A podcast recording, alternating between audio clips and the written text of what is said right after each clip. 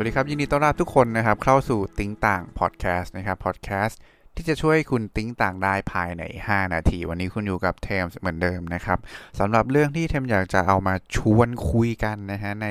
ติ๊งต่างพอดแคสต์ในวันนี้ครับ เป็นเทคนิคง่ายๆแล้วกัน หรือว่ากระบวนการคิดง่าย ๆ ที่เราใช้ในการ เร่ง speed การเรียนรู้นะครับ ซึ่งเขาเรียกว่า chunking นั่นเอง chunking เนาะ c h u n k i n g นะครับชังเนี่ยถ้าแปลตรงตัวในภาษาอังกฤษเนี่ยแปลว่ากลุ่มนะหรือว่าก้อนอะไรสักอย่างหนึ่งนะครับ ซึ่งถ้าชังในแง่ของจิตวิทยาเนี่ยมันหมายถึงกลุ่มก้อนของข้อมูลที่มันมีความเชื่อมโยงกันนะครับ ที่มันมีความเชื่อมโยงกัน พูดแบบนี้อาจจะแบบไม่ค่อยเห็นภาพเท่าไหร่เล่าเป็น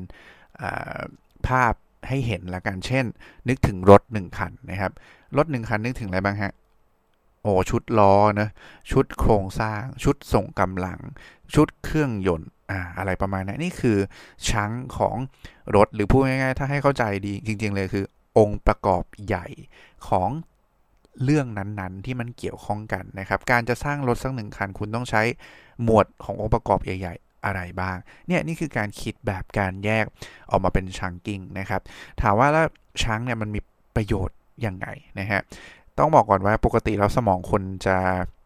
ไม่ชอบอะไรที่มันแบบเหนื่อยๆใช่ไหมชอบอะไรที่ง่าย ๆ สบายๆนะครับ เพราะฉะนั้นถ้าลึกง่าย ๆ ว่าอยากให้คุณ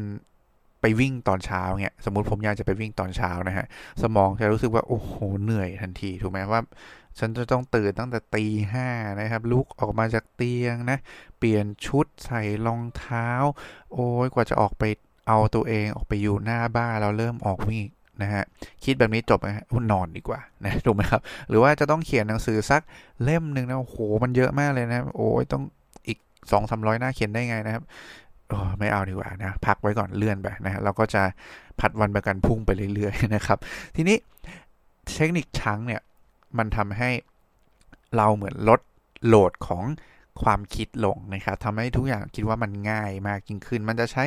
การประมวลผลในสมองที่ลดลงนะครับยกตัวอย่างเรื่องเอาเทคนิคชังนะครับมาใช้ในการ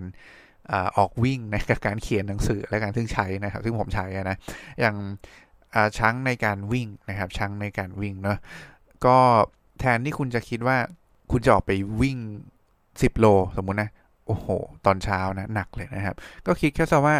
พรุ่งนี้นะ ฉันจะตื่นมาใส่รองเท้า รองเท้าวิ่ง อืมคุณก็ไปเตรียมรองเท้าวิ่งมาตั้งไว้นะฮะก้าวลงจากเตียงปุ๊บ คุณก็ใส่รองเท้าวิ่งเลย อะไรอย่างเงี้ย นี่คือเทคนิคการคิดแบบชังก็คือแทนที่จะคิดภาพใหญ่ใช่ไหมเราก็จัดออกมาเป็น ความคิดย่อยๆอะนะครับ แล้วพอคุณใส่รองเท้าเสร็จแล้วเนี่ย ส่วนใหญ่แล้วคุณน่าจะอยากออกไปวิ่งด้วยตัวเองอยู่แล้วนะครับ เพราะว่าคุณใส่รองเท้าไปแล้วนะฮะมีไม่คงไม่น่าจะมีนะถ้าแบบ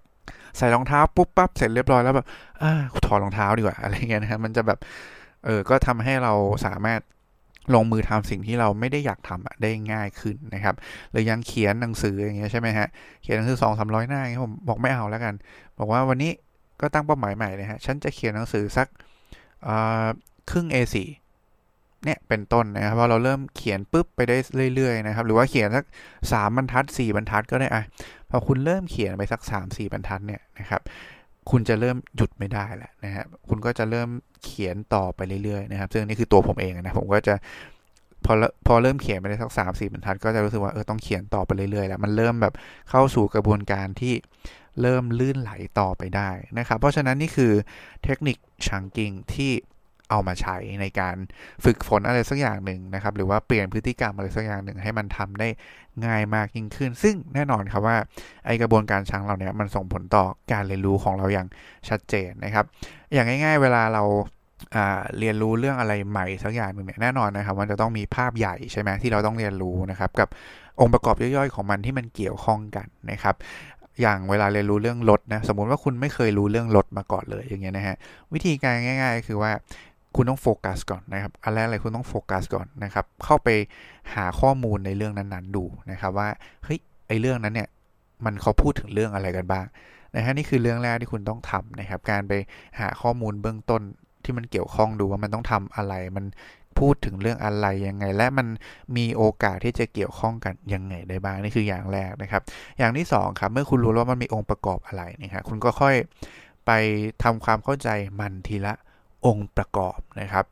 ไปลงอลองหาความรู้ลองจดโน้ตลอง